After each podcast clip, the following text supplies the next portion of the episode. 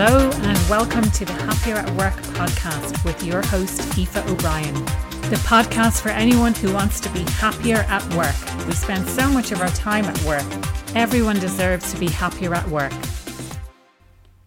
On this week's episode of the Happier at Work podcast, I speak with Brigid Farrell from All Talk Training. Brigid and I talk about cross cultural communication. So, this is really interesting, especially if you work with people from diverse backgrounds, from different countries, people who are not native English speakers. I think this will be really, really crucial for you to listen into this. And you might be able to resonate with a lot of the things that we discuss. And I definitely would really love to hear your feedback. Let's get started. Welcome, Brigid, to the Happier at Work podcast. Can you introduce yourself to our listeners? Yes, of course. So, my name is uh, Brigid Farrell, and I'm the founder of All Talk Training. We focus on helping international teams or diverse teams um, communicate better.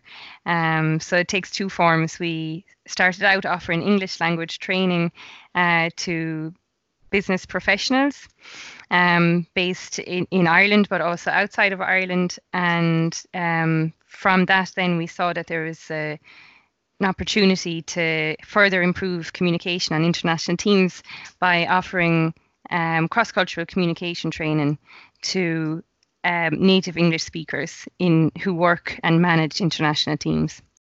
When you say you identified this this kind of opportunity, like what what were the things that really stood out for you in terms of communication in the workplace? Uh, well, I suppose um, by us um, offering English language training to business professionals, we constantly heard from these trainees that uh, our biggest problem is when there's a native speaker included in the conversation. So you can imagine there's, for example, one of our trainees is a manager in the German branch of a company and um, they deal in English with uh, their Polish colleagues or their Romanian colleagues or their French colleagues and also their colleagues in the UK or, and Ireland and they say with communication with all the other branches within Europe that are non-English speaking branches, there's absolutely zero communication problems. But it's really when there's a native English speaking uh, element in a conversation. So if there's, for example, a team meeting uh, with um, six non-native speakers of English and four native speakers of English, it's usually then where people experience problems because um, communication breakdown kind of happens when the native speakers start speaking. Um, and that's where we uh, just recognize that surely we can do something to help this problem as well. And actually, if companies address this problem, it's so much more efficient than um, trying to get all their non native English speaking employees up to a very high level of English. So we really just thought, well, this is something that we really know that we can help people with, and we know that we can help them really quickly with it. So let's explore um, how we can do that. Okay, and and what was the big problem? Like, is it that the the native English speakers are using jargon, or, or what was the big issue? Yeah, so of course it's it's some of the obvious things that we, you know, most people, you know, you know yourself if you're speaking to someone who isn't a native English speaker, using jargon or slang, and of course the speed of how you talk as well. But also there is um there is more than that, you know, so similar things, but more than that, that people don't generally really um uh they don't realize it maybe themselves if they have never learned a foreign language themselves or have never you know had to work through a foreign language themselves and then of course there's the the uh, cultural aspect of communication that really um, that, for example, nat- as native English speakers, very often we really um, soften our language because we're not very direct. And for many um, especially uh, European cultures and languages, that's not the style that they use at all. And so there was a miscommunication with, you know, how uh, if a, if a native English speaker was trying to uh, express if something was urgent or not, they might not do it in such a direct way, and then the urgency gets lost in translation. And so it was really this kind of um, all the add-ons to the language, all the nuances to the language that native speakers would use that um, non-natives don't really, yeah, uh, learn so quickly, you know, or they, they can't learn it so quickly. It's usually at a much, much, much more advanced level that they get the nuance of the language. Yeah, that's that's really interesting. I can really relate to that whole idea of not being very direct. Um, yes. you know, people just don't ask for what it is that they want a lot of the mm-hmm. time, or it's, you know, and uh, I recently did a disc profiling session, and in it, the lady explained how um, the S's, which is the steady type, which that, that would be my predominant type, they oh yes they tend to nearly pussyfoot around what it is that they want without asking for it directly and the majority yeah. the majority of the population is s you know quite a quite a significant majority so it, you mm. kind of expect other people to read between the lines almost and i guess those lines get a little bit blurred if you're dealing with a different culture and if you're dealing with a different exactly. language great exactly yeah absolutely so what I suppose what are the first steps towards overcoming that or, or towards um, you know changing that? Um, the first steps are what we work on in our training for this is uh, self awareness and empathy. So, really understanding what it's like for the other person. So, in this case, for the non native English speaker. And then also self awareness about the language that you use, how you communicate. And I suppose the combination of the empathy and then the self awareness when you understand how it is for the other person and then you become aware of how you communicate. You can change your, how you communicate according to you know what you know is difficult for that person to understand or what is culturally maybe um, impossible maybe even for them to really understand it um, so once we kind of start with uh, empathy and self-awareness in this context then that actually does most of the work in a way so to speak so once you can develop that it's a tool that you have for life. You know, the training that we do is um, uh, very. Uh, very efficient actually because you know it can it's one day training and you just have to build on the skill that you start to learn in our training and very very quickly you can become a very um, uh, clear communicator for in, you know among international teams or with an international audience whether that's your clients or your colleagues Great. It's I mean it's so interesting and this the whole idea of self-awareness is quite interesting. We had a laugh in college the other week saying, you know, people think that they're so self-aware. Everyone thinks that they themselves yeah. are the most self-aware person, you know, and it's yes.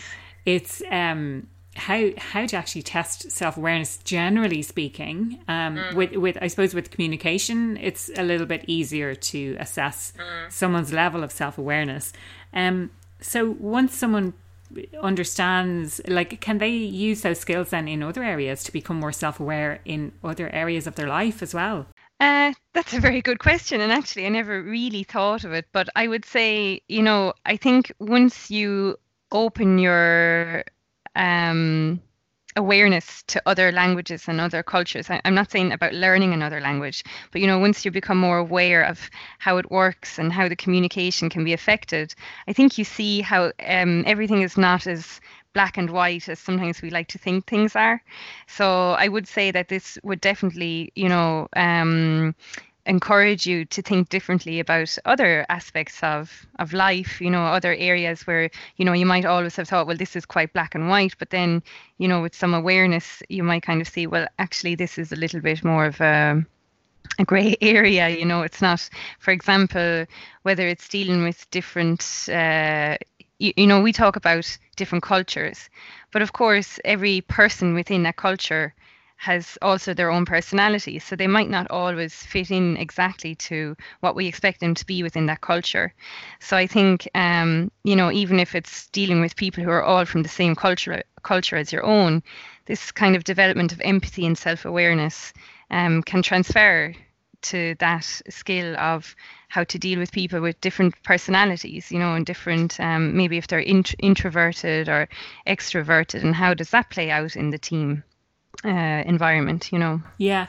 No, it's it's really interesting because it's almost like a, a first step to an acceptance of the way I do things is not necessarily the right way, and mm. it's um, you know, it, it it could be that I'm wrong about this or that, that I need to open my mind and consider that the way I'm doing things is is um, potentially disruptive for someone else. And I was really interested in what you said. I, I think it was before we, we started recording, is about initially accepting that the blame might be placed on non native English speakers in the workplace for not understanding what it is that we're talking about, when in fact mm. the responsibility lies with us as native English speakers, or equal responsibility in terms of um, understanding, because it's the communication Absolutely. works both ways, you know? Absolutely. There's always two people involved in a conversation, at least, you know, and both parties have to take on responsibility. And I think, uh, you know, we're very lucky as native English speakers. We're, we're privileged, actually. We've, there's a whole element of, um, you know, looking for uh, work in the international space that we don't have to think about because just by default, we're, you know, we speak English.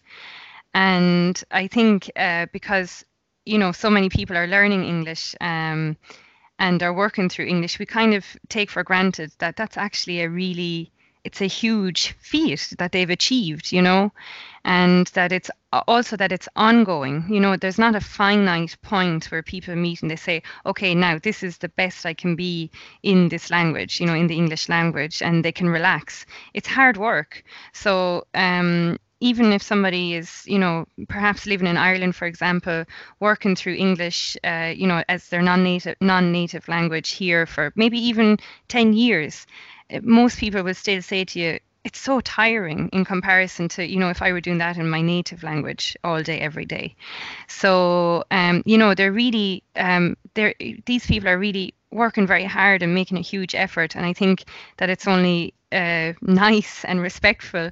And just uh, from the company point of view, it's very um, it makes a lot of sense because you know uh, it's more uh, the teams can be more efficient and more productive. And um, so if we don't just leave the responsibility to the person who is uh, the non-native speaker, we can just get so much more done together and uh, work so much better together. And I think the non-natives are very, very happy, you know, to kind of feel a little bit of um, the pressure is off them completely, you know. Yeah, yeah. It's a, it's. A, I mean, it's a two-way street, really, and it's. Mm. They say that you know, communication. It, it's about the the understanding of it. It's about the, the person who's speaking, but also the person who, at the making sure that the person who's receiving the message has received it uh, correctly. Exactly, absolutely, and that's something that we're not actually very good at. And um, I, I mean that I don't mean that in a bad way, but you know, by default, or even from school, for example, we hear uh, we usually just hear the question, "Do you understand?" But actually, it's, it's a very um, simple question for what can be a complex topic that you're checking, you know, that you're checking understanding for. And um, if we can learn then how else we can check understanding with different types of questions, that make that means that we can make sure that everybody is on the same page all the time. Uh, instead of, for example, you think you're on the same page, everybody leaves the meeting thinking you're on the same page, everybody goes off and does what they think they should be doing, and then it's only later that you realize, oh, something got lost in communication here. So if we can learn even just how to check um, understanding and take on that responsibility of I have that responsibility as well to make sure whoever I'm communicating with has understood me correctly. And if they haven't, what can I do to make sure that they do or they have understood? Yeah, that's a really interesting point because I imagine if you ask someone, Do you understand? the default response is yes. Out of fear, sometimes. You know, sometimes people are just, are they really self conscious or they want to make a good impression? And, you know, they really, even though long term, of course, you know, it's not the best option at all to say that you have understood. And even that's something that we do in our English language training is to give people the, to help them feel more confident in English to say when they don't understand something and to be able to say it in different ways or to be able to kind of check what exactly it is that they they don't understand you know different ways to do that. But for the native English speakers then you know um, to also um, know how to check the understanding, then that's uh, you know it's a win-win because it's much less likely then that you'll have problems with communication. And and how would you go about checking whether someone has understood what you've communicated? Well, you have to be a little bit careful as well because if you're in a, a meeting context, for example, and there might be, let's say there's only one non native speaker. So they're the one that's probably feeling the most self conscious in that room. And you don't want to really kind of single them out either and say, um, you know, did you understand that? Or using other question techniques to find out if they understood. So you just have to be a little bit careful there, just not to make anybody feel more you know singled out. But you know you can use questions like um, just asking about the details of what we've spoke about. So basically asking questions that basically recap what you've already said and make sure it's all the details that you're checking. So for example maybe it's about um, uh, what the client wants for example when the deadline is you know so you're really you're really asking questions and you encourage everybody in the room to answer them so that you know that every person then is on the same page. It's a very simple technique but you know again if everybody leaves the room knowing exactly what they're doing it's um you know that's really what the aim of the game is. Just something encouraged me there it's an old quote where the greatest myth about communication is that it has actually occurred. Yes, I love it. and it's so true. Yeah, yes. I think it was George Bernard Shaw who said that. yes, yeah and um, that that's the thing you know that, that that's where we see inefficiencies in the workplace. When people think that they're on the same page you know that communication has taken place successfully. And then it's later when kind of either damage is done or time is wasted that you find out that oh actually we weren't on the same page. And uh, and then you see that's when the focus comes on communication. It's only when something happens that you know people then realize okay we need to be careful about how we're communicating with with each other. It's very interesting to me you know because there's um even with you know new businesses and the rise in remote working now like there's kind of uh, the number of teams that have you know large and small teams that have an international element to it. And i'm sure that communication is one of the last things they think about you know that they build a team and then it's only when problems arise that they feel like whoa you know there are some communication issues here because of the difference in language and cultural backgrounds. Yeah absolutely. And that's certainly the case you know dublin has become very international and mm.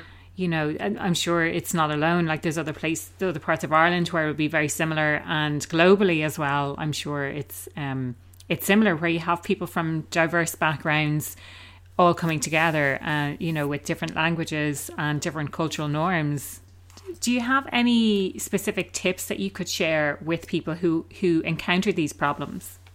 Um, yeah, I suppose again, kind of going back to the the empathy and uh, self awareness. Um, so just try to just take a second to think well what is it like for this person? You know if i were if i had to do this in france for example and speak french all day every day you know if you have learned some of some french or german or spanish uh, at school just think god is this an easy thing that they're doing or not? And just kind of begin to understand then what are the things that you think would be difficult for them? And what are the things that you think would be easy for them to understand? Because when you know what's easy then that's what you kind of that's the space you communicate in uh, and then you know that then helps to build a self-awareness.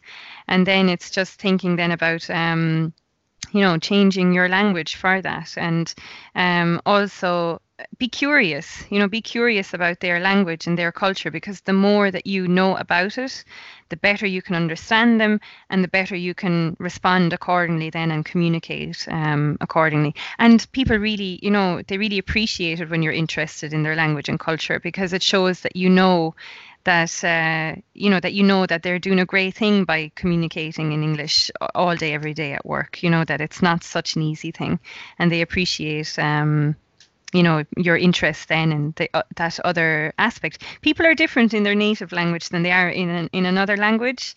You know your personality i wouldn't say the personality completely changes but very often people are a little bit more introverted in um, their non-native language um, because they're just not as confident um, to communicate in that language. So I think being curious kind of gives them the they feel more comfortable then to you know to to communicate with you.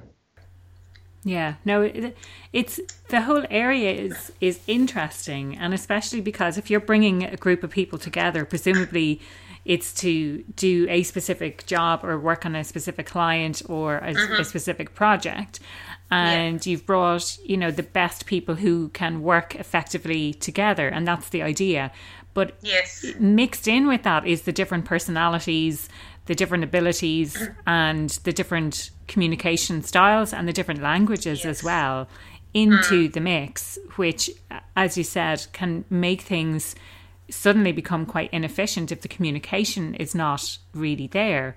Yes. So, you know, let's say as a team you start to communicate more effectively. Is I suppose my, my question is: Is there ever a point where you reach uh, and say, "Oh, well, we've done it now. We've we've kind of we're there or is it an ongoing thing where people need to consistently and constantly work on their communication skills from that point of i want to really understand where you're coming from and um understand you know and and really make things easy for the other person to understand what they're talking about yeah i'd say um i think if if uh international teams take the approach that both sides have a responsibility. I think then it's not so much about, you know, working on your skills, but rather just being always aware of how you're communicating and always aware of your audience who you're communicating to. So I would say, for example, that you can you can learn the techniques and uh, as a native English speaker, learn the techniques for cross-cultural communication. You, of course, you can always improve at everything, but I would say that there's a set of skills that you can master quite quickly, but it's just remembering to use them when you have to. So I think it's a case more of not always really having to work on it, but always having to make sure you use it. so make, making sure you use the skills.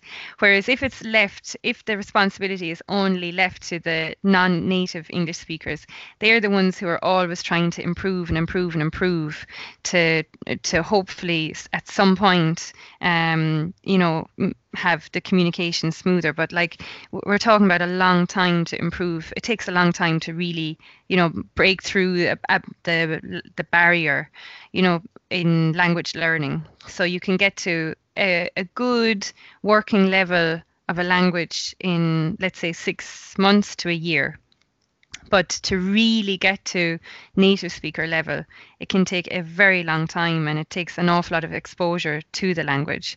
So it's so much more efficient for both sides to take on the responsibility and then uh, not to feel like that somebody is work you know has to consistent um, consistently really work on it but rather that um, uh, just if both sides then are just more aware of the communication and aware of who they're communicating with, then that's how you can make sure that communication is smooth uh, consistently, you know. Now it's really interesting, and I, I do like the concept that both sides really take responsibility. And I, I, it occurred to me just now that I feel like we've been talking a little bit one sided in that we're t- we're coming at it from a native English speaking mm-hmm. perspective mm-hmm. and how can I communicate better and ensure that a non-native speaker understands what it is that I'm trying to communicate.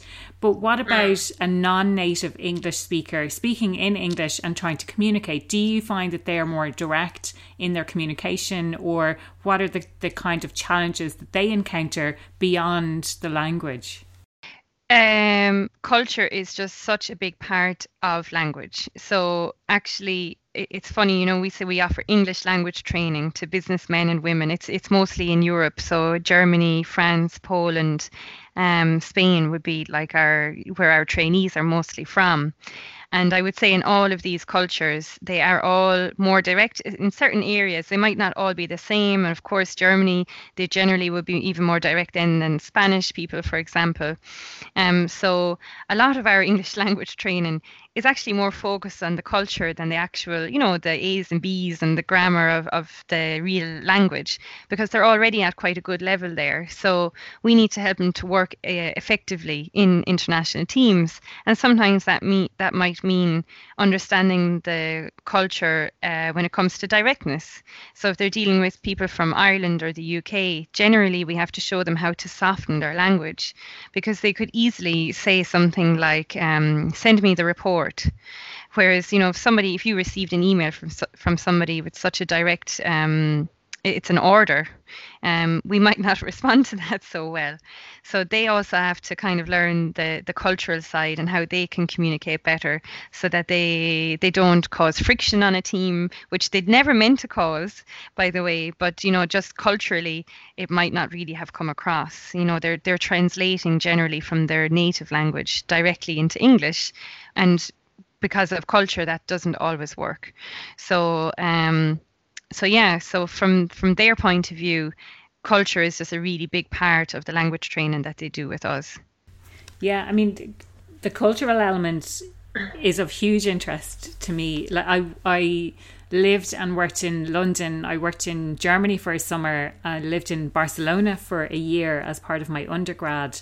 And Lovely. I, yeah, I lived in the States for a couple of summers and I lived in um in Australia for a couple of years as well. So I mm. have I feel like I've been exposed to lots of different cultures and yes. even with you know well in London and in Australia and in America they speak English as well but that cultural mm-hmm. element comes in to play then in like Absolutely. what's what's acceptable versus what's not acceptable mm. are there any kind of things that really stand out for you and I have done cultural training in um, a company that I worked for previously in terms of understanding my own cultural preferences and what country, quote unquote, I'm most similar to.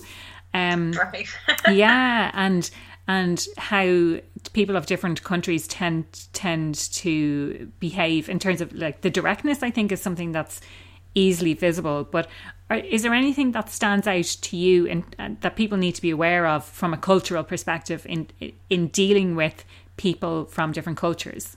Uh, yes, I think directness is, is actually one of the biggest things. But you know, we've spoken about that a little bit, and, and I think many people are aware of that as well. The other thing I would say is um, saying no and how people say no in different cultures and whether or not they ever even say no. so it, that can be a, a, huge problem because in some cultures, um, people just don't really want to let people down so they don't say just outright no they might say like i think we're like that in ireland for example. If if we don't want to do something we might say oh perhaps i won't make it this evening for example instead of you know i'm not going to make it this evening. So um and that's partly being direct as well or being indirect. Um but also for example especially in the far east it's very uh, you just don't say no do you have any other specific tips that you could share with listeners? I would just say the most important thing is to be open and um, just uh, realize that everything is absolutely not black and white. And uh, there can be so many differences uh, in so many er- different areas of communication, um, when you're dealing with people from different language and cultural backgrounds that you know you you can always learn something new about the culture that you're dealing with. And uh, and just always um, also take kind of with that in mind you know don't um, don't for example take offense easily because it's not the same. If somebody says something very direct for you for example to you and they're not a native english speaker um, then you know we might have the tendency to say oh god that was very rude. But actually you know we have to make allowances for they might not have meant it like that. Whereas if somebody from you know our own culture and they say something very direct and you know it really does sound rude probably they are being rude. So just with the awareness um, and the openness just to also bring that uh, kind of um, feeling of i'm not going to uh, judge too quickly when i'm dealing with people from other cultures because it could be something that's lost in translation. Absolutely. And the question that I ask for all my guests, which is what makes you happier at work? Um, I really, I really love when things, when you can see um, communication working out for clients, you know, when they really see that small changes can make a huge difference. And, um, you know, I love the kind of aha moments and um, I suppose that's that's really what how you know all talk training started, and that's how it's continuing to today. Brilliant. And if people want to know more about you and the business, what is the best way to to reach out or to find out more? Uh, well, you can connect with me on LinkedIn. Uh, my name is Brigid Farrell again, and uh, or you can visit our website. It's um, alltalktraining.com. Great. And I can add those details to the show notes as well so people can link with you directly from there. Great. Wonderful. Thank it you was, for having me. Yeah, no, it was really great to to speak with you. I really enjoyed our chat. Thanks so much. Thank you. that was Brigid Farrell from All Talk Training, and what an interesting discussion. I wanted to share the key points for me. So, the key thing that really stood out is that communication really depends on culture. So it's coming at it from a cultural perspective. Developing a really high sense of self awareness as well as empathy is really important to drive that element of understanding and being able to communicate effectively with other people, especially from other cultures. A key thing as well is to be curious and to remain curious and open about other people and where they're coming from. You can che- always check people's understanding as well to make sure that they have been understood, but don't do it in a kind of a direct way. Find an indirect way to be able to check to make sure that they've really understood what it is that you're trying to communicate. It's not only about knowing what skills you should use, but it's making sure that you actually use the skills. So once you learn how to do these things, it's it's implementing them and and remembering it on an ongoing basis that this is something that you need to use consistently. One of the key things around culture is this whole idea of directness and whether you are direct or indirect. You know there is there is a tendency to not communicate directly. So for other cultures or for people from other countries to understand that it's really really important. And equally for for us to understand that if someone's being direct with us, it's not their intention to be rude, it's their intention to communicate from the perspective that they're coming from. As always, I'd love to hear your feedback and thanks for listening in. Well, there you have it. Thanks for listening to the Happier at Work podcast with Aoife O'Brien. Don't forget to hit the subscribe button and don't forget to rate and review the podcast.